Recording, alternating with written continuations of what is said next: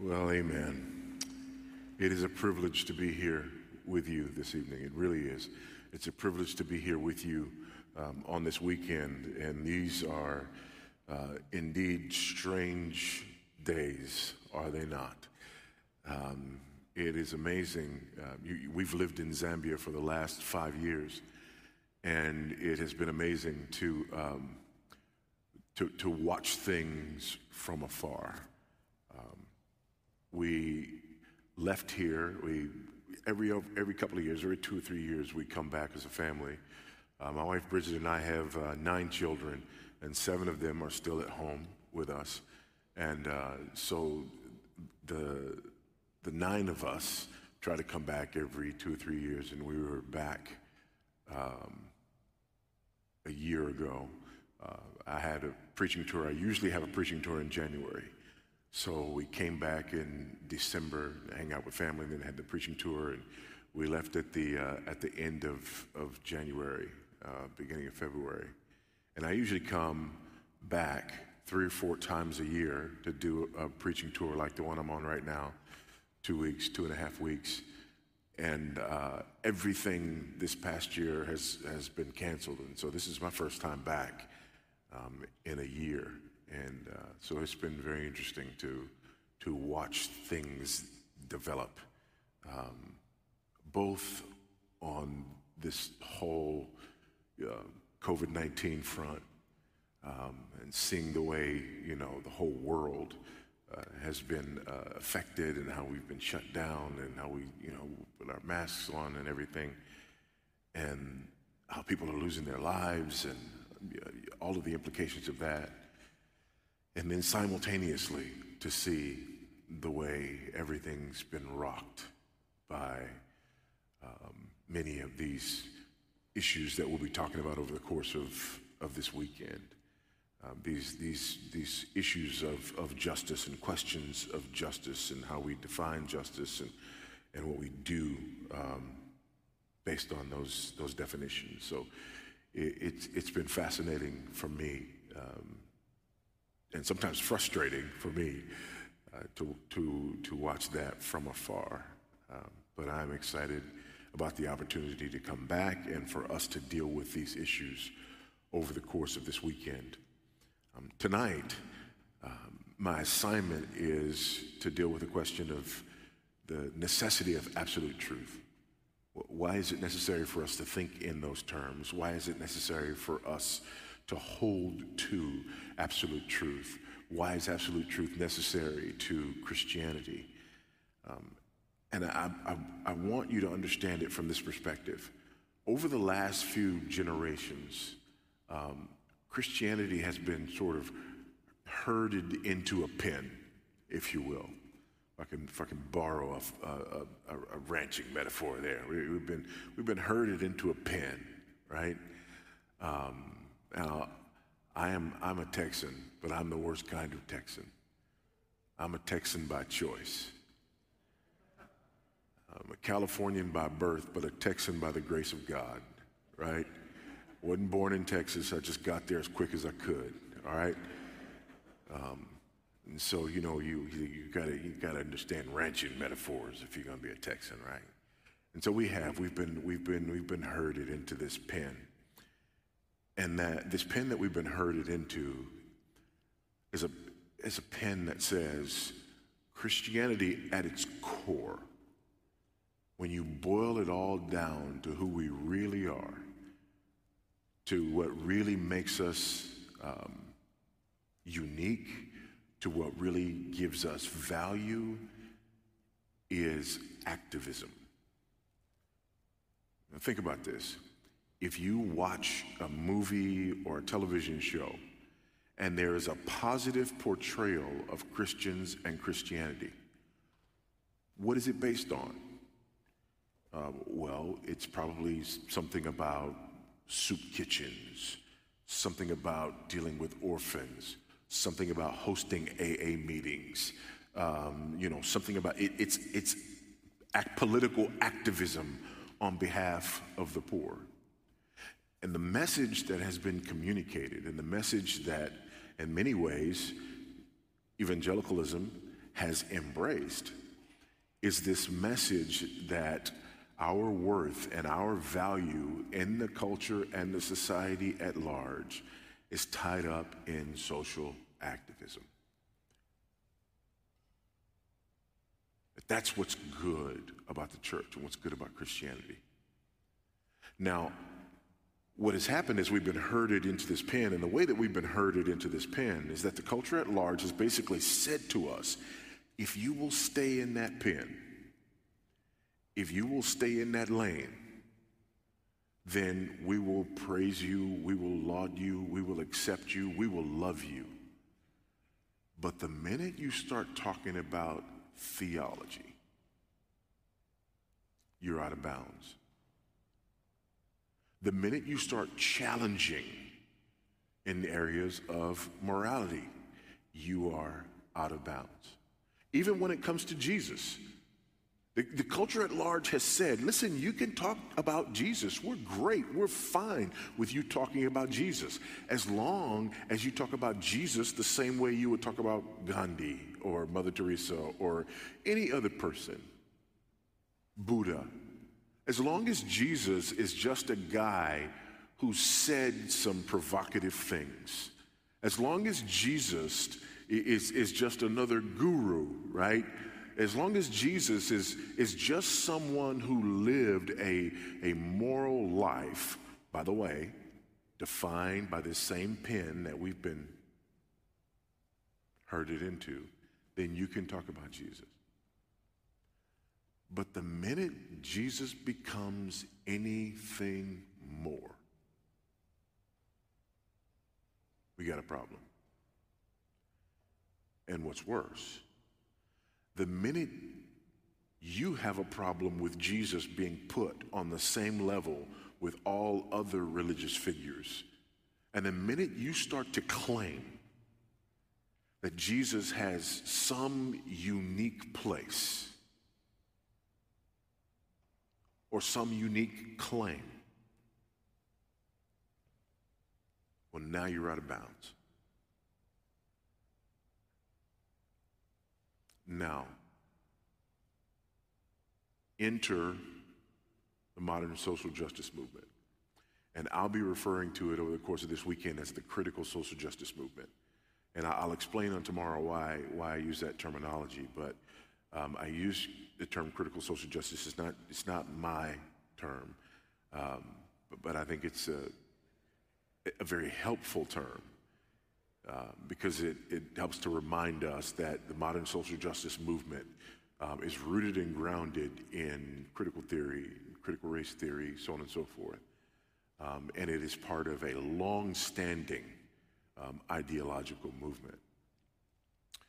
So enter the critical social justice movement and the language of, of justice and the language of advocacy the language of equality.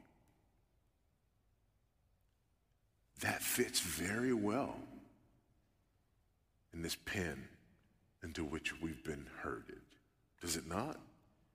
It fits very well. Until we start to listen and until we start to learn and until we start to figure out wait a minute, these ideas actually come from somewhere. These ideas are actually rooted in worldviews that are antithetical to and diametrically opposed to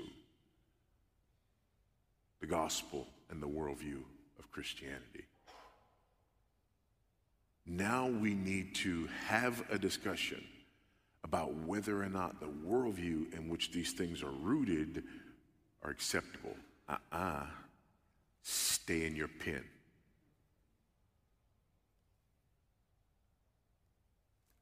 Stay in your pen. And we'll accept you. We'll even applaud you. Let your Jesus be wrapped and cloaked in our terminology. and, and you're great. But if you get out, and if you let him out, then we have a problem.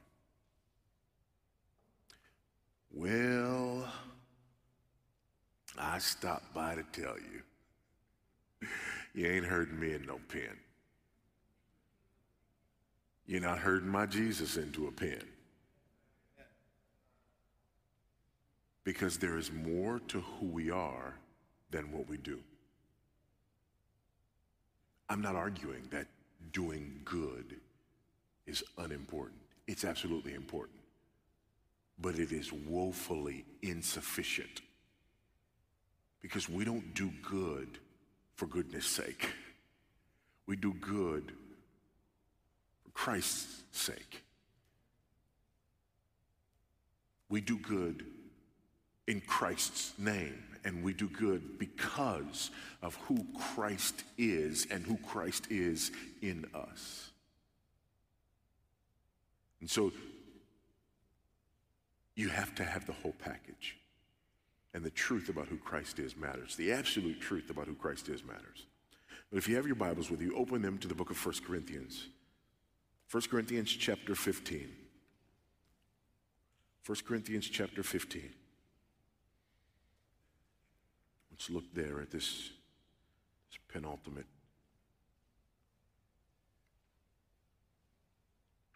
1 Corinthians chapter 15.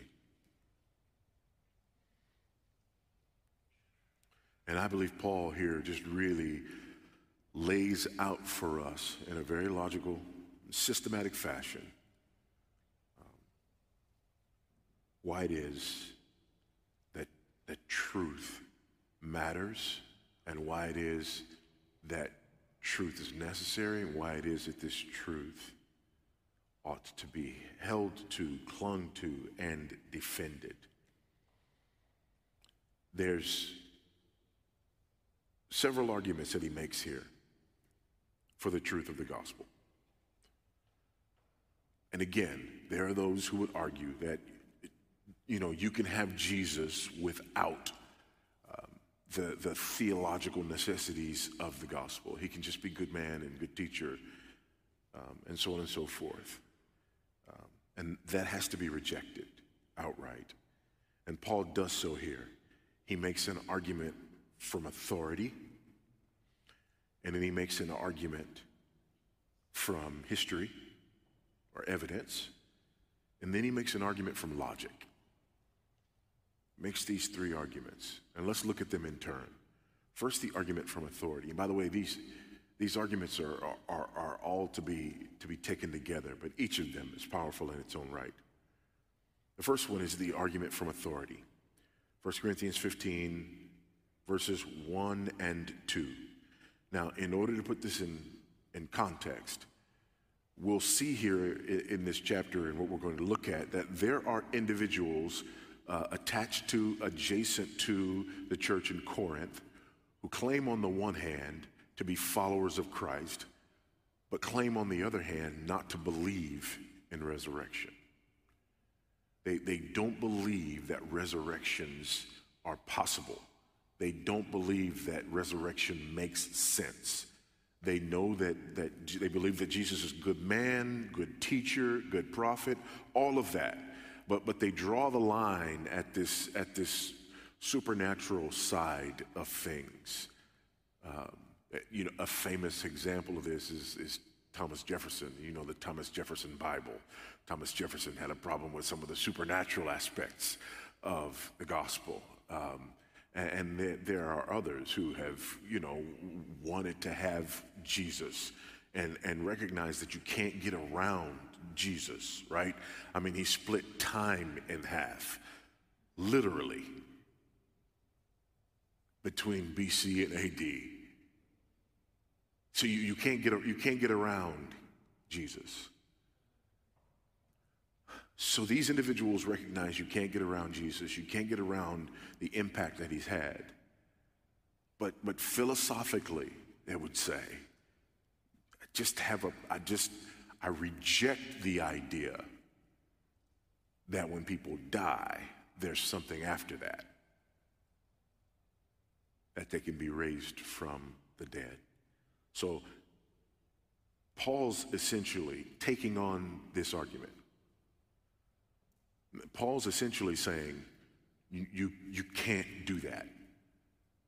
That the truth, that these principles, that the essence of our message and of our gospel, the facts of it are essential. It's no good for you to have a Jesus without the absolute truth of the gospel. It's insufficient. And here's three reasons why. First, the argument from authority. Verse 1 Now I would remind you, brothers, of the gospel I preached to you, which you received, in which you stand, and by which you are being saved, if you hold fast to the word I preached to you, unless you believed in vain. Now, let's unpack this a little bit. Paul's arguing here, and by the way, he starts off the book of First Corinthians by identifying himself as an apostle. So, Paul has apostolic authority. He's writing this letter as one with apostolic authority. And he says here, I would remind you of the gospel, but not just of the gospel. He's being very specific here of the gospel I preached to you as an apostle with the authority of an apostle. So, Paul here is saying it's not just any gospel that matters. It's not just the gospel that you like, it's not just the gospel that you're comfortable with. I am reminding you of the gospel that I preached to you. Secondly, which you received the gospel I preached to you, the gospel which you received from me when I preached it to you, and the gospel in which you stand. All three of these things are important. Beyond important, they're essential. The gospel has to be preached to you, you have to receive the gospel, and you have to stand on the gospel thus preached and received. That is non negotiable. Negotiable. And then something comes from that, there's a fruit of that you know, you have a sender and a receiver and a message for effective communication to take place, right? And here we have a sender, this, this, this Paul, who is, who is preaching this gospel. We have a receiver, right? The, these individuals at Corinth who received this gospel that he preached.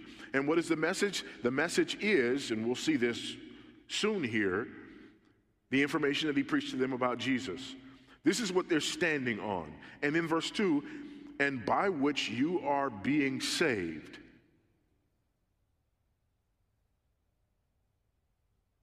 By which you are being saved. I preached this gospel as an apostle. You received this gospel from me as an apostle. You, you took your stand on this gospel. And you are saved by this gospel. And then there's this controversial clause if you hold fast to the word which I preached to you, unless you believed in vain. Now, there's a couple of things that Paul could be saying here. Paul could be saying, you know, I preached the gospel. You, you, you received the gospel and you took your stand on the gospel and you're being saved by the gospel um, if you hold fast to the word that I preached to you. But if you don't hold fast to the word that I preached to you, then you, you, you started out being saved, but now you're not being saved anymore. Well, the context here doesn't allow for that, nor does the rest of Pauline theology allow for that. Paul knows nothing of a salvation that is potential. He knows nothing of a salvation that is partial. Nothing of a salvation that comes and goes. But what he is saying is this You're being saved by this gospel if you hold fast to the word that I preached to you. In other words, you're only saved by the gospel if it's the gospel that I preached to you. If it's not the gospel that I preached to you, that gospel won't save you Remember the context here. The context here is people saying, Yes, I believe this and I received this, but, but I just got a problem with this part. All of the elements of the gospel I'm fine with and I'll take it. But this thing about resurrection, I'll leave that. I'll be committed. I'll do everything I'm supposed to do. I'll be a good Christian. I'll be a faithful Christian. I'll come to church. I'll, I'll, I'll, I'll, do whatever. I'll serve. I'll do all of these things. But this little one issue here, this resurrection issue here, I've got a philosophical problem with it. And Paul says there's an issue. Because there is only salvation if you receive the gospel that I preached, if you take your stand in the gospel that I preached.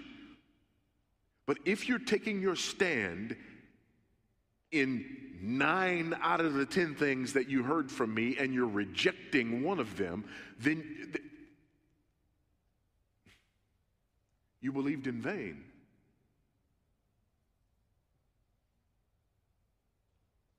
You believed in vain. You don't get to do that.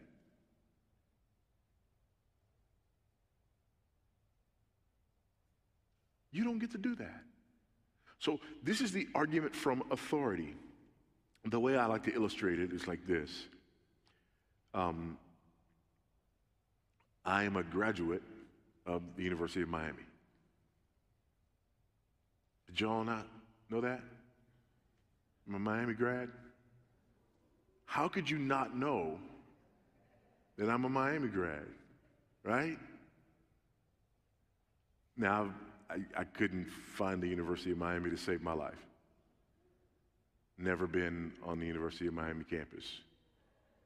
Never, never, not one time in my whole life have I been on the University of Miami campus. Now, I've seen a lot of you giving me the, you know, the, the, the, the you, right? like, wow, I can't believe that. Now you're sitting there, and what are you thinking? You're thinking, well, if you've never been there, you don't even know where it is. You just lied to us. You can't be a Miami grad if you didn't go. I'll give you one better. What if I had been, but I didn't finish? What if I went and I took 90% of the courses necessary for my degree and didn't take the last 10% of my courses and then left the University of Miami and stood up here and claimed that I was a Miami grad? I'd be a liar. And the University of Miami would have the authority to call me a liar because they're the ones who get to determine who's a grad and who's not. Are you smelling what I'm stepping in?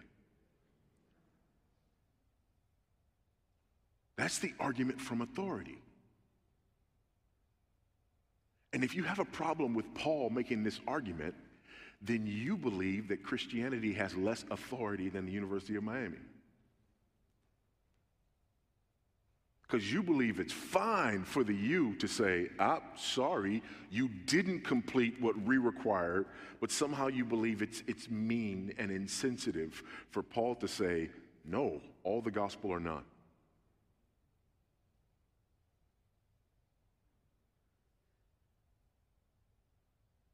But that's exactly what he says. There is a truth, it is absolute. And it is necessary for you to hold to that truth. Now, let me tell you what Paul's not saying. Paul's not saying that in order to be a Christian, you have to know everything there is to know. If that's the case, you won't even be a Christian in when you're in heaven. Because we'll spend all eternity, all eternity unfolding the matchless, endless, measureless infinite glory and beauty and knowledge of God. Amen? So that's not what he's saying. If that was the case, why would we need to continue to sit under the Word of God? Why would we continue to study to show ourselves approved unto God? Why? Why? Why? That's not what he's saying. He's not saying you can only be a Christian when you have every piece of information that there is to have. What he's saying is when the gospel is presented to you, you receive the gospel as it is presented. Now, he can say this because he's speaking with apostolic authority.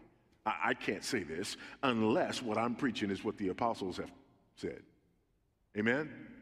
I get to adding and taking away stuff, then I'm guilty of the very thing that he's talking about.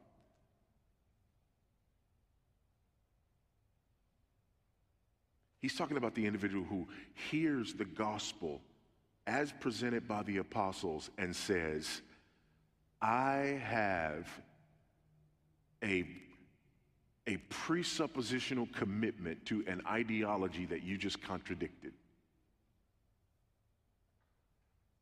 And when the gospel that I hear from the apostles contradicts my presupposition, my presupposition wins, not the gospel. You're outside the camp. You're outside the camp. That's the argument from authority. Now he gives the, the, the argument from history or from evidence, beginning of verse 3. For I delivered to you as of first importance what I also received. Again, this goes back to his apostolic authority. Why is this important? Not why, because I'm Paul and because I'm smarter than you. No.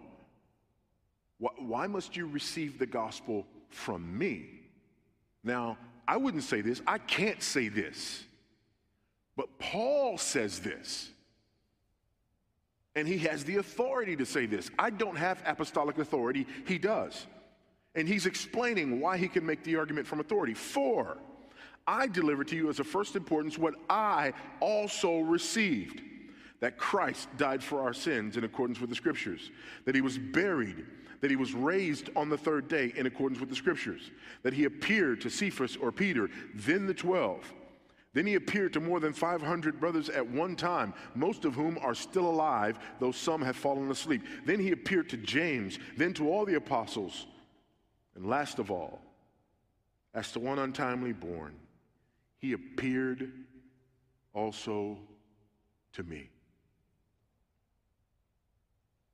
There's the argument from evidence.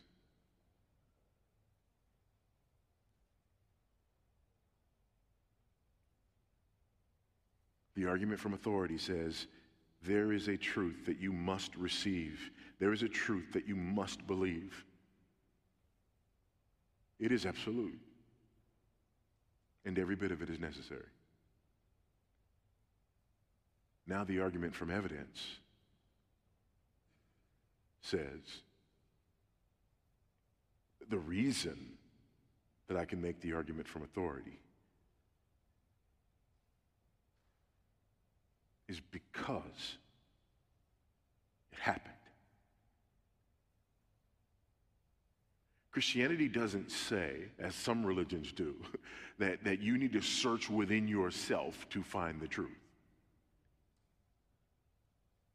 God forbid. The heart is desperately wicked above all things. Who can know it? Amen? That's what, that's what my Bible says. Forget that follow your heart stuff. It'll lead you to a ditch. Don't follow your heart.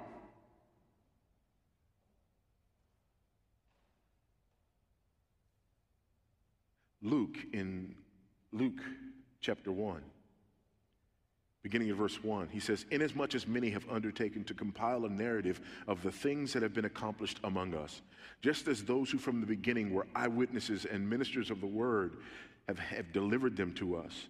It seemed good to me also, having followed all things closely for some time past, to write an orderly account for you, most excellent Theophilus, that you may have certainty concerning the things you have been taught.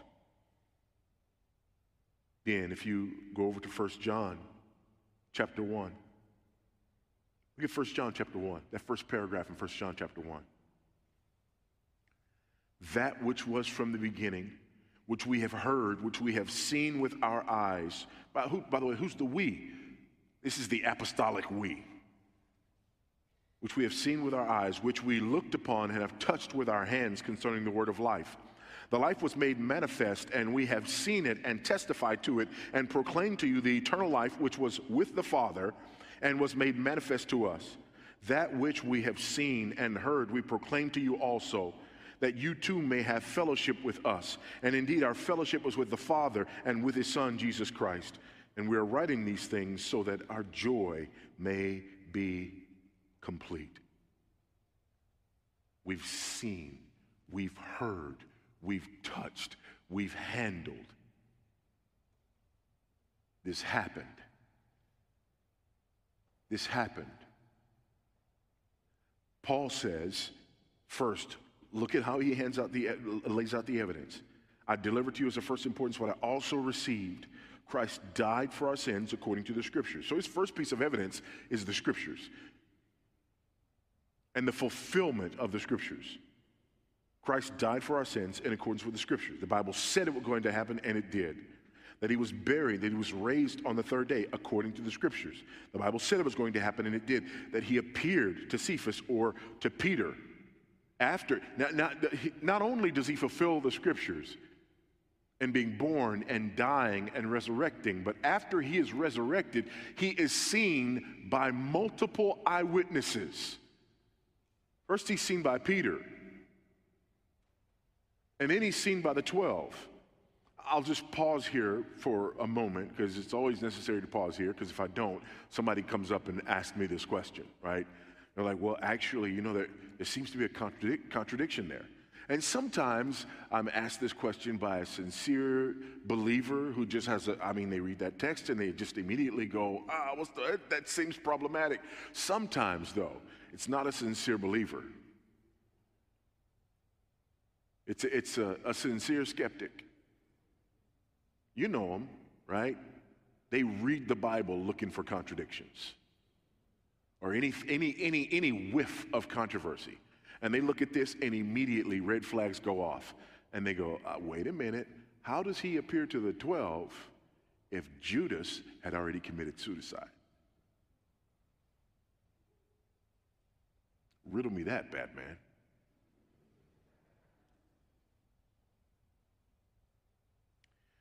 Well, what's interesting is when they come together in the upper room, in Acts chapter 1. Do you remember what happens? They replace Judas. But they replace him with one, and the criteria was he has to have been with us from the beginning, who witnessed all the things that we've witnessed. And they replace him with Matthias. Why do they need to replace Judas? Because they are the 12 and the number's kind of important. All the way through in the book of Revelation, the number's important. 12 tribes, 12 apostles, the number 12 is incredibly important.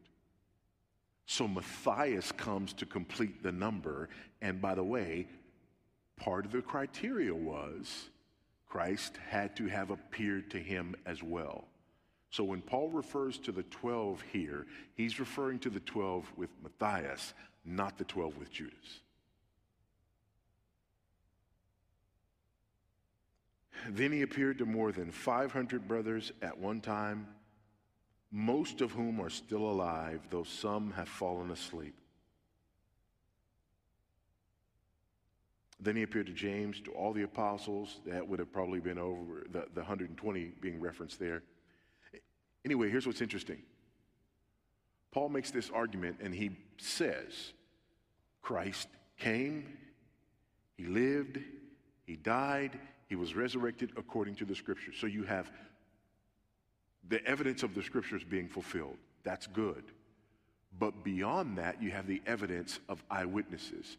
And if you do the math, there are over 300 eyewitnesses to the resurrection still alive when Paul writes 1 Corinthians.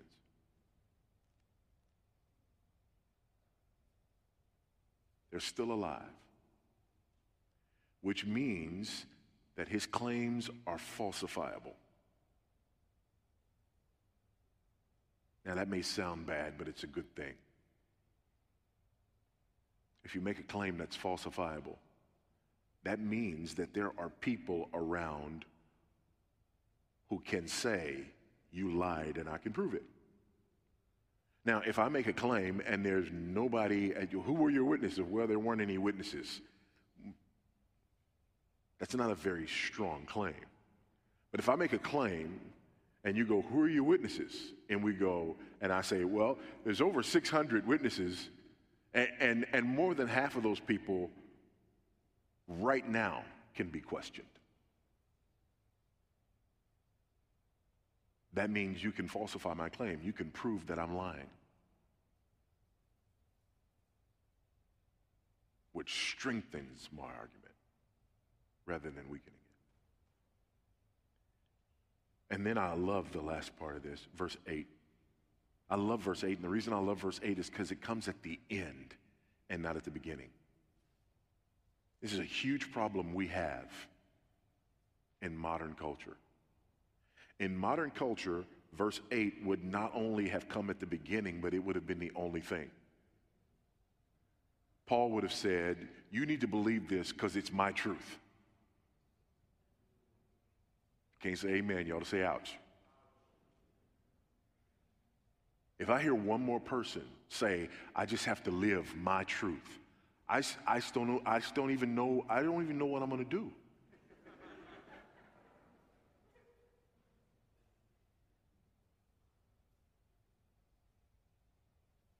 I just have to live my truth. No. No.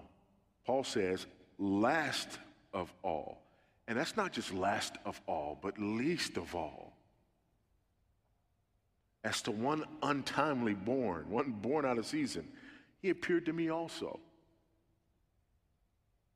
In other words, Paul doesn't make the argument this thing is true and I know it because of my personal experience. No, no, no. Paul makes the argument this thing is true and this thing is true and I know it first because of the scriptures. Secondly, I know it because of the historical evidence and the eyewitnesses. And thirdly, oh, by the way, me too. If you need that.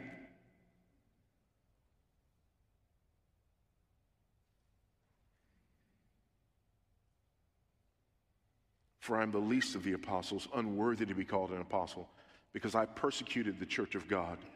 But by the grace of God, I am what I am. And his grace toward me was not in vain. On the contrary, I worked harder than any of them, though it was not I, but the grace of God that is with me. Whether then it was I or they, so we preached and so you believed. By the way, I and they, all the way through this is what? Apostles. First argument the argument from authority, and specifically apostolic authority. The second argument, the argument from evidence. And he comes back at the end of it with what? Apostolic authority.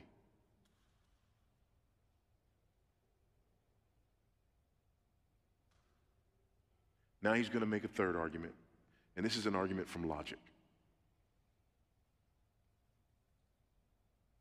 And I love it. I just do. Beginning in verse 12.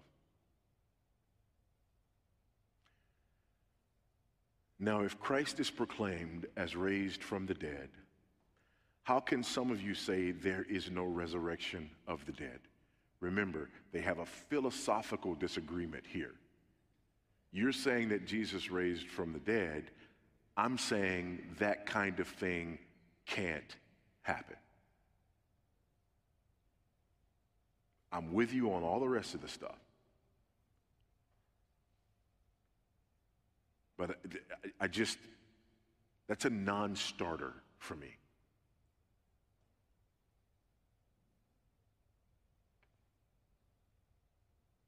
Verse 13. But if there is no resurrection of the dead, then not even Christ has been raised. By the way, here's the wonderful thing about all of this Paul is getting ready to lay out a logical argument. why, it's, why, this is, why this is problematic. But first, he wins the argument before he makes it.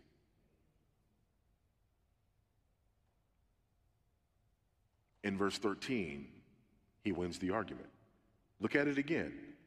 But if there is no resurrection of the dead, then not even Christ has been raised. Um, what did he do in verses 1 through 11? He proved that Christ has been raised. Now, he's about to give seven things that logically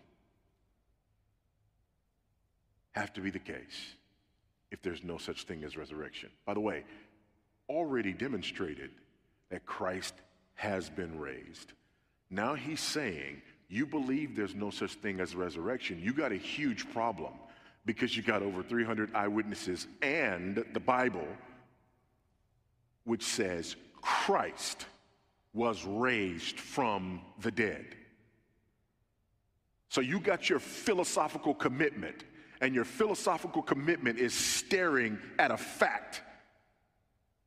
And that fact demands a response from you.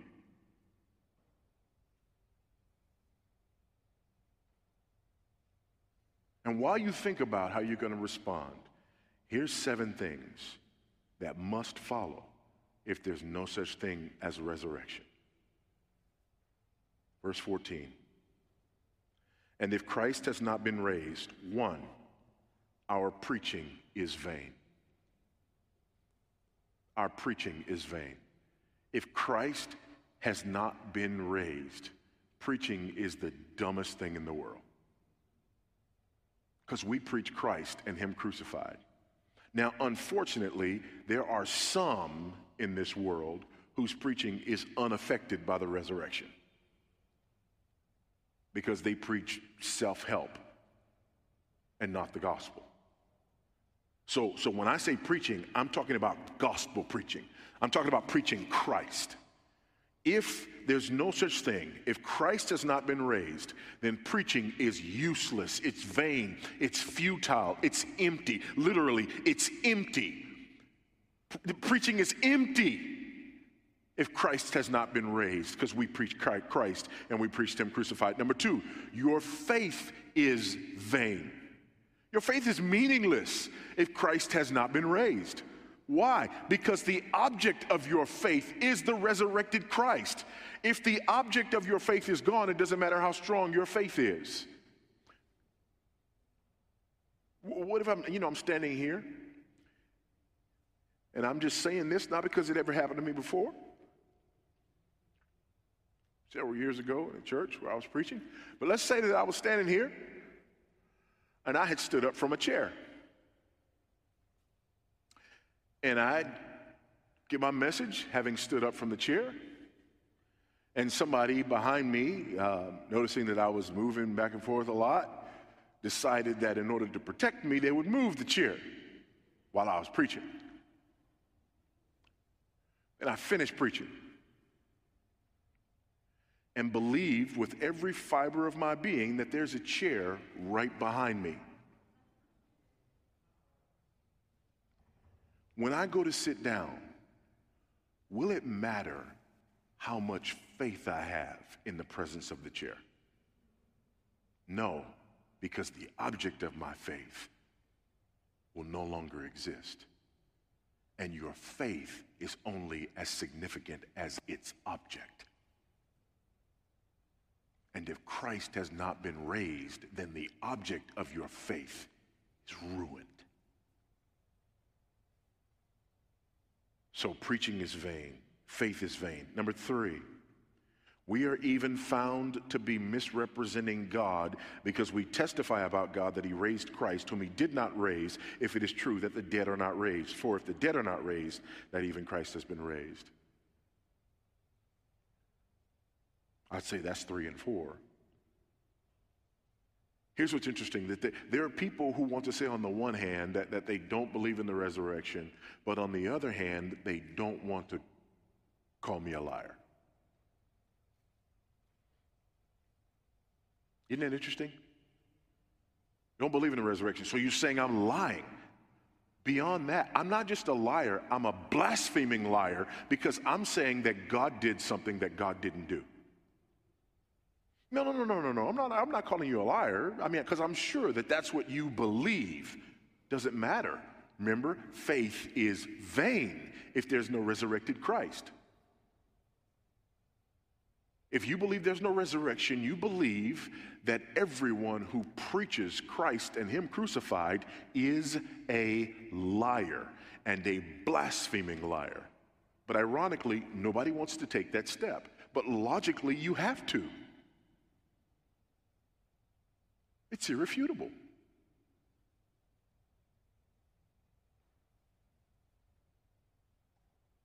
Again, that fourth point, don't miss that fourth point right in the middle of his argument. Not even Christ has been raised, which, by the way, already proved. Verse 17, and if Christ has not been raised, your faith is futile, you are still in your sins.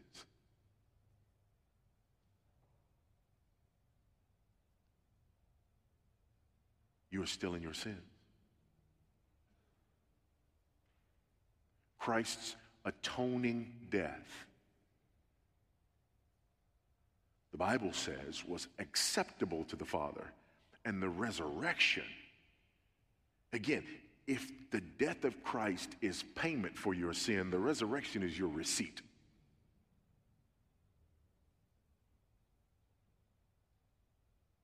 The resurrection is Christ being victorious over death and hell and the grave. The resurrection is Christ being the firstborn from among the dead, and you're only the firstborn if others are born after you. The resurrection is Christ saying, God saying in Christ that the payment for your sin has been accepted. All have sinned and fall short of the glory of God. All of us. All of us have a debt to pay before God. And the wages of sin is death.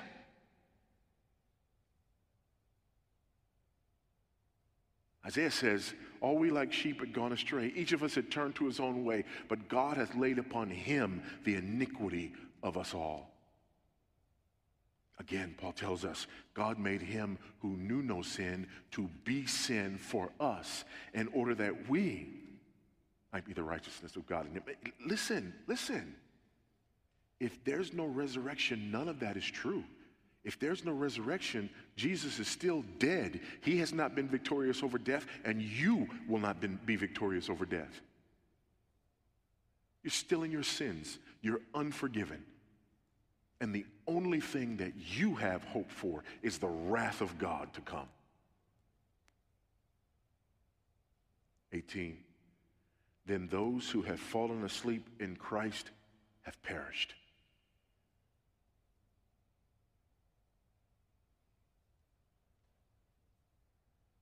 I was telling somebody that I've had to have three COVID tests in two weeks. Why? Because this whole traveling thing. Christmas morning, we got a call that my wife's mother died. And so she and I got things together and flew to Dallas my mother in law made me promise to preach her funeral. Like several times.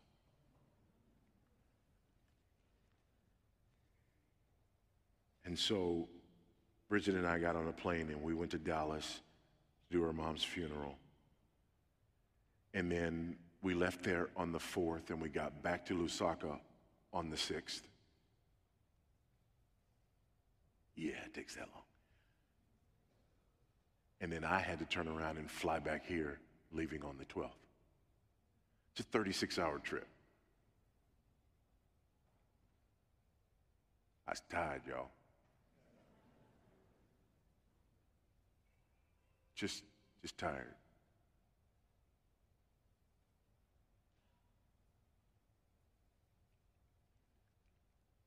If Christ has not been raised, then we wasted our time.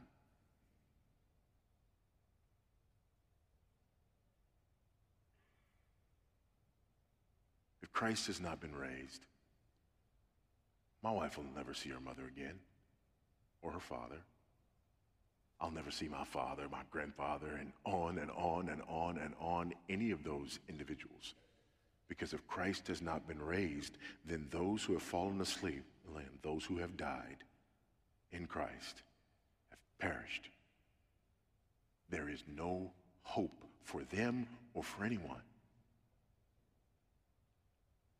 Finally, verse 19. If in Christ we have hope in this life only, we are of all people most to be pitied. We are the most pitiful lot on the planet. Some of you are looking down right now. You're looking, you're looking pretty, you know, you got your masks on, but I can at least tell when you, you know, don't look like you've heard the greatest news in the world. That's pretty bad news. But remember what I said. He won the argument in verse 13 before he laid out the logical conclusion. Because in verse 13, he demonstrates that Christ has been raised and that he's proved that Christ has been raised. Because he points to this absolute truth that is the foundation upon which our faith rests, that means we can actually flip the script. You see, if Christ hasn't been raised, then all these horrible things are true. But he proved earlier that Christ had been raised. He reiterates that in verse 13. Christ has been raised. So my preaching is not in vain. It is not. It is not. I preach Christ and Him crucified. Preach the gospel of Jesus Christ, the power of God unto salvation. Our preaching is not vain, it's powerful. It's the most powerful thing in the world. It's the most useful thing in the world. It's the most beautiful thing in the world. That's why, that's why we can say, Beautiful are the feet of those who bring the good news. Your faith is not vain. Your faith is not empty. You place your faith in Christ. You place your faith in the God who raised Christ from the dead. Your faith is alive. Your faith is powerful because you place your faith in Christ. Thirdly, I'm not a liar. I'm not a blaspheming liar. I'm a truth teller. And I'm telling the most beautiful truth that the world has ever heard or will ever hear. You are not in your sins if you have placed your faith in Christ Jesus. If you have placed your faith in Christ, then He nailed your sins to the cross. If you placed your faith in Christ, then God has cast your sins into the sea of forgetfulness as far as the east is from the west to bring them up no more. You are clean. You have been washed of your sins. You were sinking deep in sin far from the peaceful shore, very deeply stained within, sinking to rise no more. But the master of the sea heard my despairing cry. From the waters he lifted me, now safe am I. I'm clean. I'm spotless. Washed in his blood. Those who have fallen asleep have not perished. They've not been lost. Because a thing can't be lost when you know where it is. They've not perished, they've received their inheritance. They've not perished, they've gone to be with their Redeemer. And finally, don't you dare pity me. Because there is nothing pitiful about one who's placed his faith in Christ. One day you're going to hear the news that I'm dead, unless the Lord comes first. Amen? Last time I checked, the death rate was one per person. I mean, I didn't look today, but I don't think it's changed. Amen? Nobody gets out of here alive.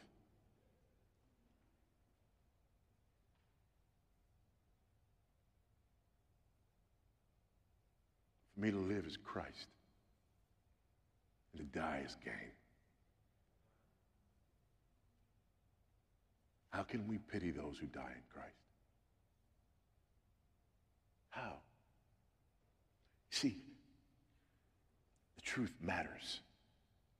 The truth of the gospel matters. And what the world wants us to believe is that we can just sort of go into this pen where we reduce Christianity to just doing good things for people, where we reduce Christ to just this, this guru and this teacher who, who gave some principles that can help you have a happy and fulfilling and successful life. But the truth of the gospel is everything. It is necessary. An absolute truth, not relative truth, not my truth, not your truth, not Paul's truth. And I love the fact that when Paul lays out this argument, he makes it absolutely clear that this is a truth that he believes, this is a truth that he embraces, but it is not merely his truth, it is absolute truth, and he believes it because it's absolute truth.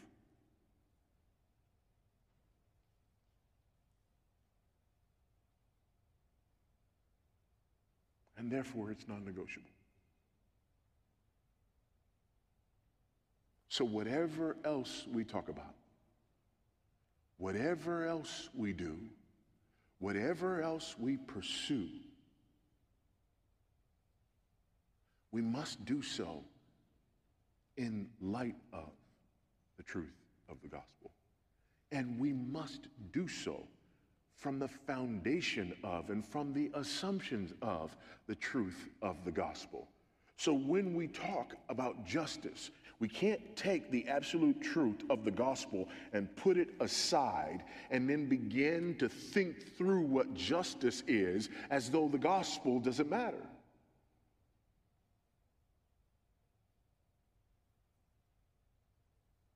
Because if it doesn't matter, nothing does.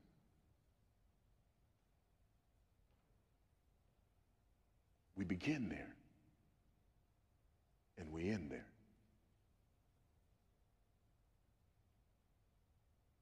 and every step in between.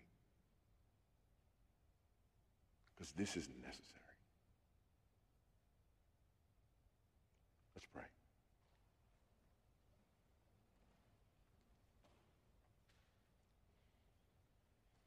Oh, our good and great God.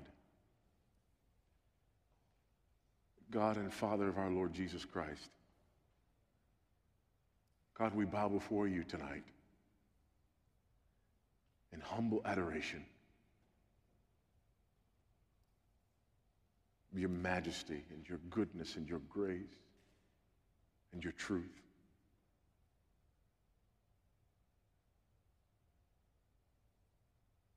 We bow before you with gratitude for the person and work of your Son, our Lord and Savior, Jesus Christ.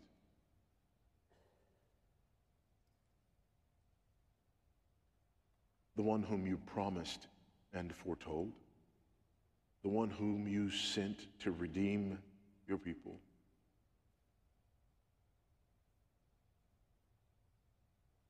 The one who gladly gave his life for us.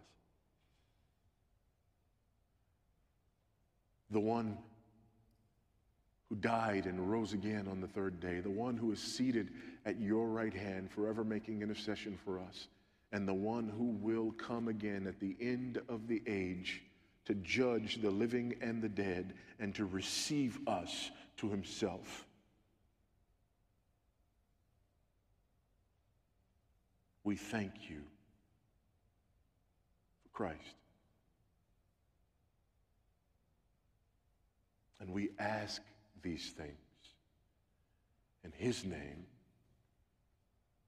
and for his sake. and by the power of your Spirit, whom you have shed abroad into our hearts, who opens our eyes to these truths,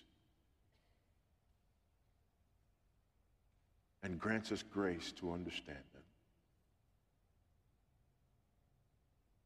In the name of the Father and the Son and of the Holy Spirit, we pray.